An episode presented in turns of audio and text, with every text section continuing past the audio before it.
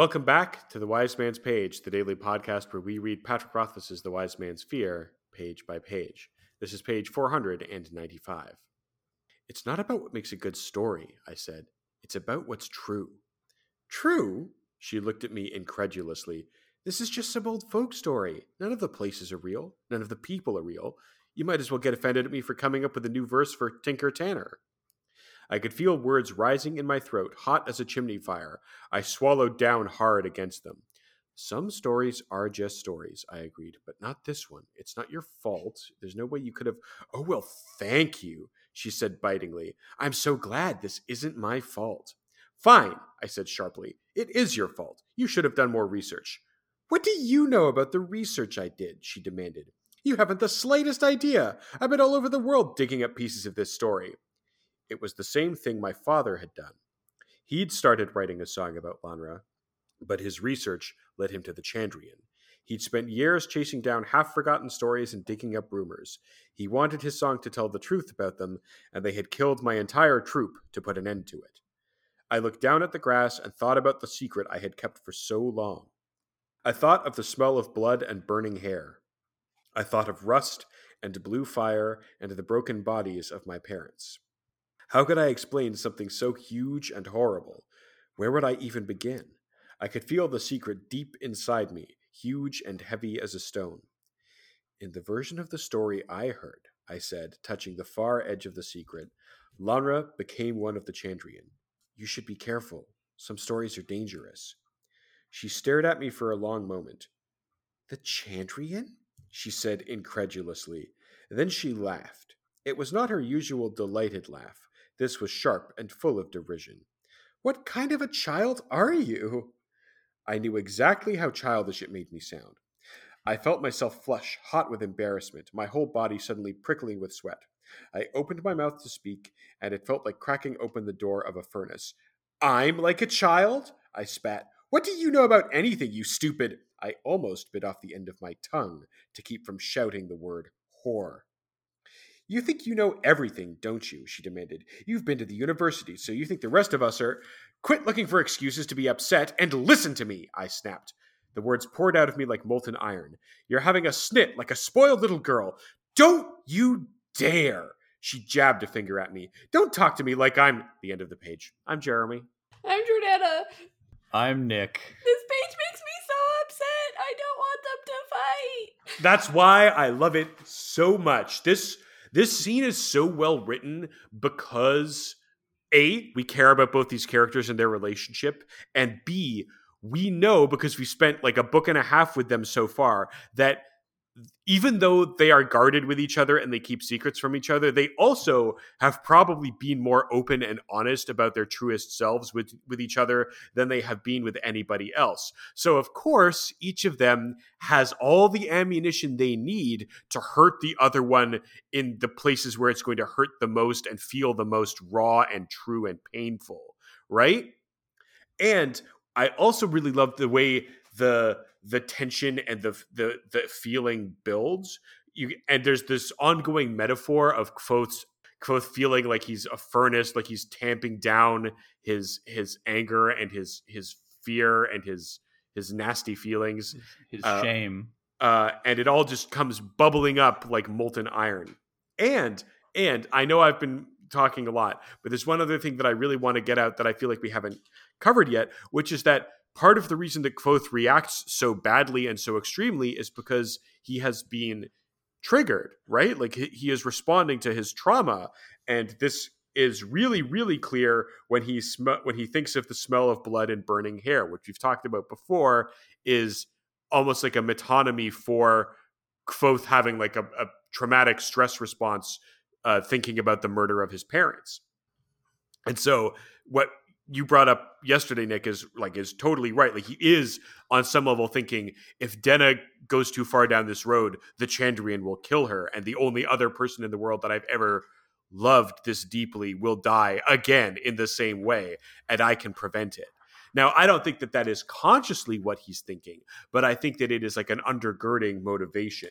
Uh, I absolutely agree. I want to jump in with a few things, but the first thing I want to do is just quickly. I know I've said this before, but I think it it bears re-mentioning because it's it's a really important thing to put out there that the word triggered has been like absolutely annihilated by by bad actors, but it is a medical a medical term, and it it means this. Uh, like to be medically triggered is to have a a post traumatic response to a thing, um, and you know the the word triggered is used very often now in like bullying or in memes, but it does have a serious and actual uh, medical use case, and that is the the way we use it, and it is the correct way to use it.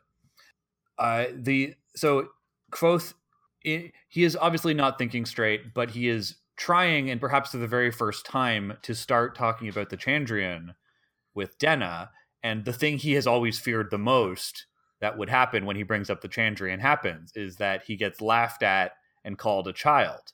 Um, and Jeremy, you you mentioned this that they both know how to hurt the other person. And what is so great and tasty about this scene is that we know how much everything hurts. Like, and we know that everything has been chosen to hurt the most. Like Denna, and this this tells us something about how Denna actually sees Kvothe is that she does know that he's young, and she does know that he is self-conscious about his age. And so calling him a child here i think is design is not just like i'm derisively responding to your you're being concerned about the chandrian but i'm also now uh jabbing at you by calling you childish. And Kvothe responds in kind uh by not quite saying the word whore a uh, a distinction that he has probably been uh, considering for a long time and has only recently been concerned or been confirmed to him, uh, which is perhaps his version of like the most hurtful thing that he he knows about her. Um, I do think that all all things being equal, Kvothe is being more unreasonable, but the fact is that he has been triggered, and so he is not responding in in a rational way. But all things being equal, like I think Denna's grievances in this argument are far more legitimate than Kvothe's grievances. He's just lashing out, whereas she is like kind of justified in saying you have no business torpedoing my story because you're concerned about it being like a true story or the boogeymen being in it. And if they were in other circumstances, or if they had, you know, shared the proper things ahead of time, then maybe Kvothe could bring up the context, but it's too late for that. Yeah, I was gonna say like him him opening up about the Chandrian is like his last ditch effort to stay calm and try to like reason his way through this conversation and pull them pull them both back from the brink of having this ugly ugly fight that they have. And as you said like the iron the dramatic irony of course is that you know she's like because he's like the only person in the world who thinks the Chandrian are real who like has seen them she's like you want me to like torpedo this story that I've been spending months on uh because of like a fairy story? Like are you nuts? And i don't think she even believes that's the reason right? Because it's so unbelievable. She's like that can't be why you actually that can't be what's actually going on here. What's actually going on here as she elaborates on in future pages is like you're trying to control me. Right? Because she she literally cannot believe which is her deepest fear about Kvothe and is also not totally wrong. I mean, he's not trying to control her. He doesn't think of it that way, but he is, you know, he does have ideas about the way she should live her life that maybe she wouldn't agree with. I don't necessarily think that's the same thing.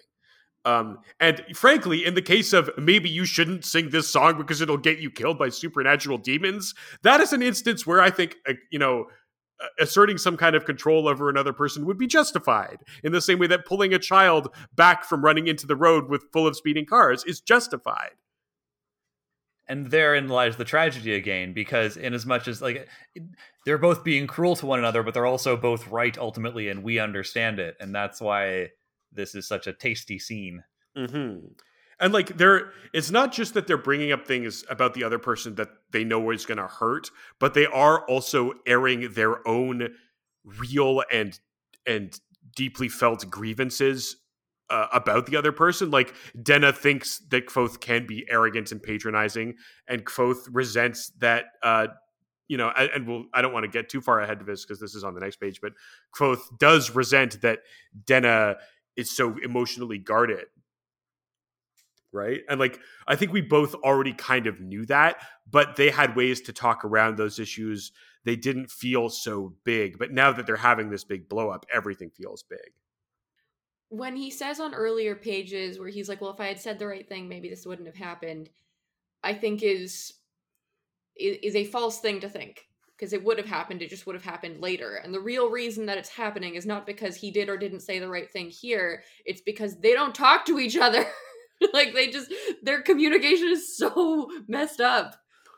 Yeah. yeah well we had actually we had a, a listener touch on this on a few pages ago that their their conversations are so full of banter and they get uncomfortable whenever they start speaking honestly and they have to rely on the banter again so th- like I, I have in the past uh, battled with jeremy over the nature of their relationship whether or not it is say a true love or just uh, a pleasant relationship and part of the reason i say and continue to say that denna is not Kvothe's real lover is that until now they have not really had any moments of honesty with each other. Everything is couched in in flirtation or in banter. Uh, Kvothe is more comfortable and more able to speak with many other people over Denna, and that is why I still feel that, as far as real lover, not to get into that argument again on this episode, but I feel like like that is so. I I completely disagree with your assertion that they haven't ever been honest with each other. That's not true. It's just that there are some things their deepest and the Kvothe is bringing it back to what he was talking about at the beginning of the chapter. Their deepest, darkest secrets, the secrets that live in their hearts like stones, those are the things they can't talk about. That doesn't mean that they've never been honest with each other about anything. They have expressed to each other honest feelings that they have never expressed to anybody before. But the thing that's really getting in the way of them having a deeper relationship are these irreconcilable secrets that Kvothe, Kvothe tries, right? He tries the hardest he's ever tried to talk about the one thing that he never, ever, ever talks about. And she laughs at him. Which, as I said, is the thing he's always feared the most. Well, exactly. Like that's ways, that's what turns it, Yeah. into like a nasty fight rather than like like that's that's the point of no return. Yes, and that's what and like Denna looking at it from Denna's perspective, she probably doesn't understand what's going on really. And I mean it's it's become a nasty fight and it just turns into a screaming match now. But this is why I find it very easy to like side with Denna and why it's such a tragic scene because looking at it from her perspective, she does not understand at all why he's reacting this way and has no reason. There's no reason she would understand. Yeah, and yeah, that's where the like the tragedy comes from, I think, because you know, as Jordana would perhaps agree, if we could sit these characters down and shake them both by the shoulders and go, "No, listen to what the other person is saying." For like two seconds, consider that they might be telling you the truth here for two seconds. Yes, tell me your backstory. Have a flashback episode where we see your backstory. We have a brief letter from our magical friend John, who writes on page 447. Hail! Long time no write. I've still been listening, but haven't had much to write about. Until now. From page 447, quote, I decided to dub the room with the good chairs my lutery, or perhaps my performatory. And yet, no mention of Kvothe naming. Hmm. That's the letter. Well- Jeez. Sorry. we all know that I don't believe that he's naming unless he's capital N naming. So, you know, giving something a name is not the same as naming it, in my opinion. no, but it's perhaps practice. Hmm. I there was one other thing I wanted to bring out about uh, the the page we just read, which is that it reminds me of like scenes in plays. Uh, and I mean, you you get this in like TV and movies too, but it's like one of those moments where like you all you need to create drama is two characters that the audience understands deeply and who understand each other deeply and who have an irreconcilable difference that just brings up all the things in their relationship that are wrong. Uh, and the closest comparison I can come to, like off the top of my head, there's a scene in the final episode of the fourth season of The Sopranos, where Tony and Carmela have like a big screaming, ugly fight that's like basically the whole episode. And it works so well because those actors are so good and because everything they say in the fight is something that you can look at from earlier in the show and like either it's part of their characters that we recognize that like Tony is a big whiny baby essentially or it's something that these characters like know about each other like they they know all the ways to hurt each other because they've been married for so long and that's that was really on my mind while I was reading this scene. So what you're saying is book 3 will be cut to black? Uh, I would not be surprised if it had a similarly somewhat ambivalent ending to season six of The Sopranos. Spoilers for season The Sopranos, I guess. yeah, I mean, you know, I feel like the statute of limitations on that one has expired. Yeah, hasn't The Sopranos been out for like decades? I, I'm pretty sure season six aired in like 2006. So that's that's like 15 years you've got to catch up. I mean, if you haven't seen The Sopranos, you really should. It's like one of the truly one of the great achievements of American television. Yeah, I definitely haven't seen it, but that might also be because the last episode aired when I was in grade 9, 10. Well, listeners, we will spoil another Jordana, beloved piece of Americana wonderful on tomorrow's thing episode of Page of the, the Way.